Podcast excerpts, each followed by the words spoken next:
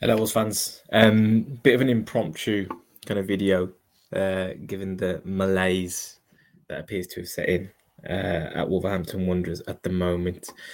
Coming to you off the back of Michael Beale uh, rejecting the club's approach, uh, deciding to stay at Queen's Park Rangers, where he currently has them top of the championship.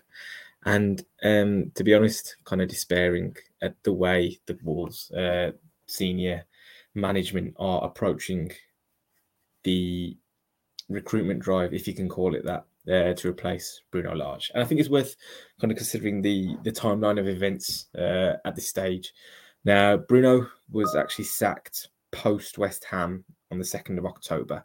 Uh, you talk. I'm talking to you now on the twentieth of October, which is coming up to three weeks uh, since that actually happened. Now, first port of call is wondering about the timing of the sacking uh, as it happens. If he was only one game away from the sack um, during an international break when you had two weeks of football, um, of, of, of, no football whatsoever, to actually conduct some kind of uh, process, some kind of uh, you know discussions with potential suitors, um, then why wasn't the trigger pulled prior to that international break? Now, the game kind of ended up going as we probably expected it to. Um, some good bits, some bad bits, but just a real lack of inspiring um, attacking play uh, from a team that has lacked it for for such a long time now. And I think we all kind of understood the fact that Bruno was not going to be capable of turning around uh, the fortunes of the club. And if one win had come maybe it would have been a scratchy one, such as the one against Southampton, such as the one we actually ended up getting with uh, Steve Davis in charge against uh, Nottingham Forest as well. So, really kind of questions the, the, the timing of that decision. Now, that led us to um, really put our eggs in the basket of Julen Lopetegui, who, for a number of reasons, uh, the, the stars were aligning around this. And yes, there's probably a sense of misfortune around the fact that his father's ill health has ultimately led him to considering taking a break from football altogether, which is totally with well within his rights and, and, and 100% the best thing for him to do at this point, uh, rather than stressing himself with a move to a different country um, and a new job and all that, all the things that come with that. Um, but from that point onwards, uh, it has just been an absolute mess, frankly. Then the natural Jorge Mendes uh, cabal of, of, of managers has have been brought up as potential replacements. The likes of Pedro Martins, uh, Leonardo Jardim has, has, has come up as a potential. Carlos Carvalhal was even even mentioned at one point, and you wonder. Okay, if we're all in on this Mendes approach, like we have been with Nuno, like we were with Bruno, like we have been with the core of the playing squad, maybe that a natural successor will kind of emerge from that group of managers that um, Mendes has within his catalogue. Then you get all this uh, talk about Nuno potentially returning as well. That felt like um, us really reverting to kind of the, the bottom rung of the ladder within the Mendes options, aside from the real kind of, you know, unattainable, unattainable or otherwise just unsuitable candidates that Mendes might have from lower league teams, from from other Portuguese sides and, and players uh, management that have really kind of just just fallen off the cliff um, in in terms of their careers. And you start to think, well, where are we going with this? Is this uh, you know just a bit of a panic uh, situation? And and subsequently, I think there have been there have been decisions made and and turns taken that maybe have actually been led by uh, some a degree of fan revolt around this. You know, names emerging in the media, and ultimately fan um, sentiment is being taken up as the reason why um, we've not pursued them. Um, there was obviously a very mixed bag around the mention of Nuno returning people referencing past glories. I, for one, wouldn't have gone anywhere near him just based on, especially actually his uh, his time in charge of Spurs. But we then decide at this point to actually go totally off piste. Um, the next name that came about was Peter Bosz, who was a former uh, Ajax Leverkusen and Borussia Dortmund manager, famed for attacking football but totally reckless uh, defensively. Again, you know, a lot of the sentiment around um, European uh, football journalists was sought from from the fan base. A lot of people really kind of taking a, a bit of a a bit of a not a dislike to, to Bosz's name being mentioned with the job. And then he leads himself to Michael Beale. Now, all the signs were pointing towards Michael Beale actually taking the role. Um, he had the small matter of a of a match uh, to play yesterday uh, for QPR. Subsequently, won that three 0 Has Q- Queens Park Rangers top of the league, whilst having to deal with all the speculation around it, the seeming uh, formality actually that that Beale would actually uh, decide to take up the option to manage Wolves, and having formally approached them to then be rebuffed, really, really kind of sticks a dagger into the whole process that has gone on, if you can call it a process, to actually uh, put a manager in charge at Wolves. Now, how you get from Julen Lopetegui to someone like Pedro Martins to Nuno to Peter Bosz and then ultimately to Michael Beale is anybody's guess. Um, that sequence of managers almost, you know, if you was to ask a question of, you know, who named the next manager in the sequence would almost, you know, inexplicably lead you to probably saying someone like Sean Dyche.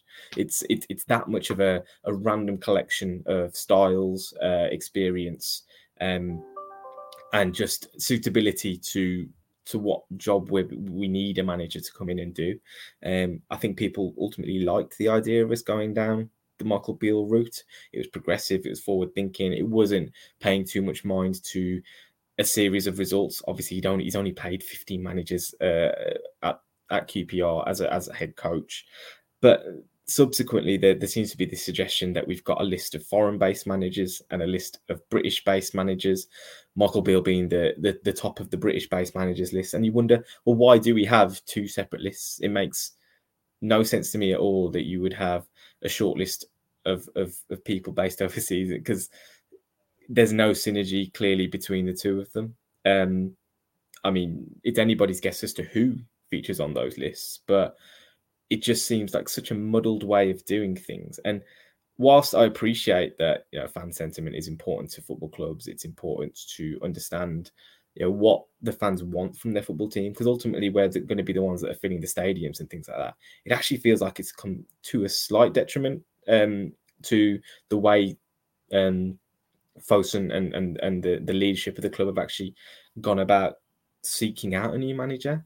And it's like, have we got such a um, a whimsical approach to this that we will change and turn on on off the off the back of a few negative tweets, a few negative social media points. Now, a, a well structured, well run club would have had a list of candidates that they were keeping an eye on, as they would with a player, and um, probably sort them out maybe even in the last days of the Lage regime, and just got a bit of a feel for whether they were willing to move, whether they were available um, to speak to, whether things were going on in their personal life to to actually um, make them a bit more open to to to shifting their position, whether they be unemployed or employed, and um, we'll just be a hell of a lot more prepared for this. Now, obviously, we've ended up in this scenario having been rejected by Beale, where I don't know where we go. Um, we have this core of Mendes players at the club. Would that have had anything to do with the fact that Beale rejected us? The recruitment model isn't robust. It is very much, it seems like Mendes or, you know, relying on well, it, it is essentially just relying on Mendes to pull rabbits out of hats. The fact that we ended up with Matheus Nunes in this in the summer window was great. He's an exceptional player. He seemed out of our reach. But at the same time, he never led led led us, let us believe that he was an attainable target until there was a slight change in tack. The fact we got Gonzalo Guedes, who I would suggest has not really shown anything of the sort of form that we need him to show. But are we are we suggesting there weren't alternative options out there from a player recruitment perspective? And has that led us to basically work with one arm tied behind our back when it comes to trying to attract a manager to come and take on this group of players. Because if Michael Beale, from what I've listened to and what I've heard from him, wants to buy into a project, I highly doubt it would be the case that you know we're going to lean heavily on a on a super agent to bring players to the club. And Beale's remit would just be to work with those players and expect the you know the, the fruits of that labour to, to to come to fruition.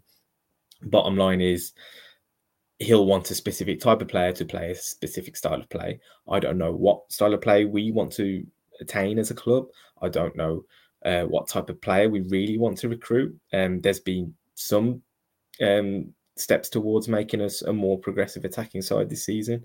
The coach is probably the biggest element of that, though, and getting that right is really going to make or break everything. Now, it's been a bit of a muddled rambling from me. I apologise for that, but it when you when you articulate it in some shape or form, it really does go to show what a shit show Wolves have become uh, after being looked at as such a well-run club. And while we have lent on those Portuguese um, uh, sources for management and recruitment, player-wise and uh, management-wise, at some point you're going to back yourself into a corner where you know what the well has run dry to an extent. I think we've reached that stage. I think we need to step away from that model, and having to do that mid-season is a slightly uh, difficult prospect, especially knowing that the core of the squad is totally, um, you know, reliance on that link. Do those players have the stomach for a bit of a relegation battle if um, if it comes to that? Will they play on the basis that um, they know their their agent is going to work in their interest to get them a move out of the club um, if things do go south and things start to go quite toxic. Um, you know, these are all things that you have to consider. And ultimately, I think at this point, it's a very, very concerning time to be a Wolves fan. Um, I don't say stuff lightly if I can. I try to give the club the benefit of the doubt where possible, but at this stage, um, the next move is going to be so, so crucial to the way our season pans out and how fans actually decide to kind of vent their feelings, and that could come on Sunday against Leicester. We don't know, and um, ultimately, um, results are just going to have to start coming up soon. And uh, as it stands, Steve Davis and James Collins are the only people that are going to be responsible for that.